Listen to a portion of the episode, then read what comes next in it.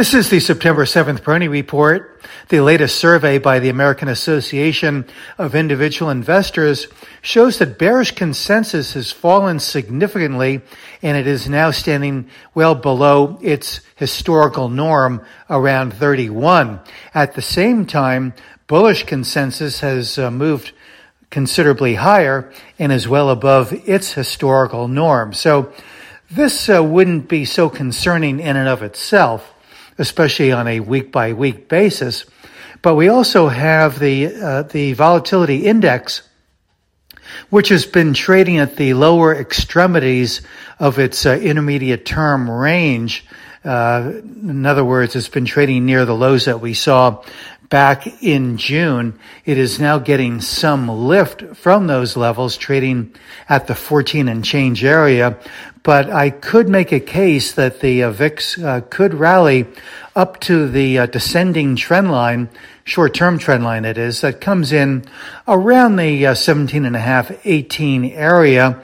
And if there were to be some kind of an external event or circumstance, it could even move into the lower 20. So if we were looking at the uh, VIX simply as a graphic uh, model, then I would say that the risk to reward ratio here is pretty uh, attractive, which doesn't really bode well for the uh, market uh, here over the short run. So I think that those two uh, top-down considerations argue for more volatility during this August to or through or into October uh, period. So again, vigilance I think is probably the best uh, tact here.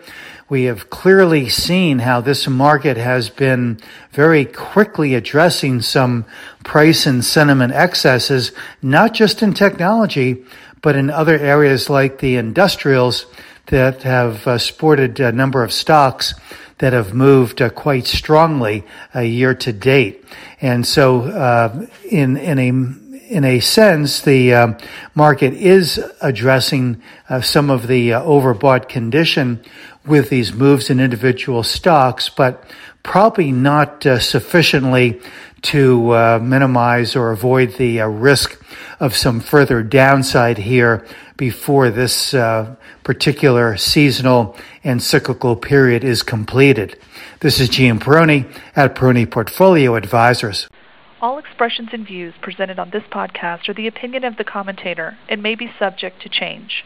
AAM makes no recommendation as to the suitability of any investment and may make a market or have financial interest in any security or sector discussed. Past performance is no guarantee of future results. Investors should consult a financial professional before making any investment decision.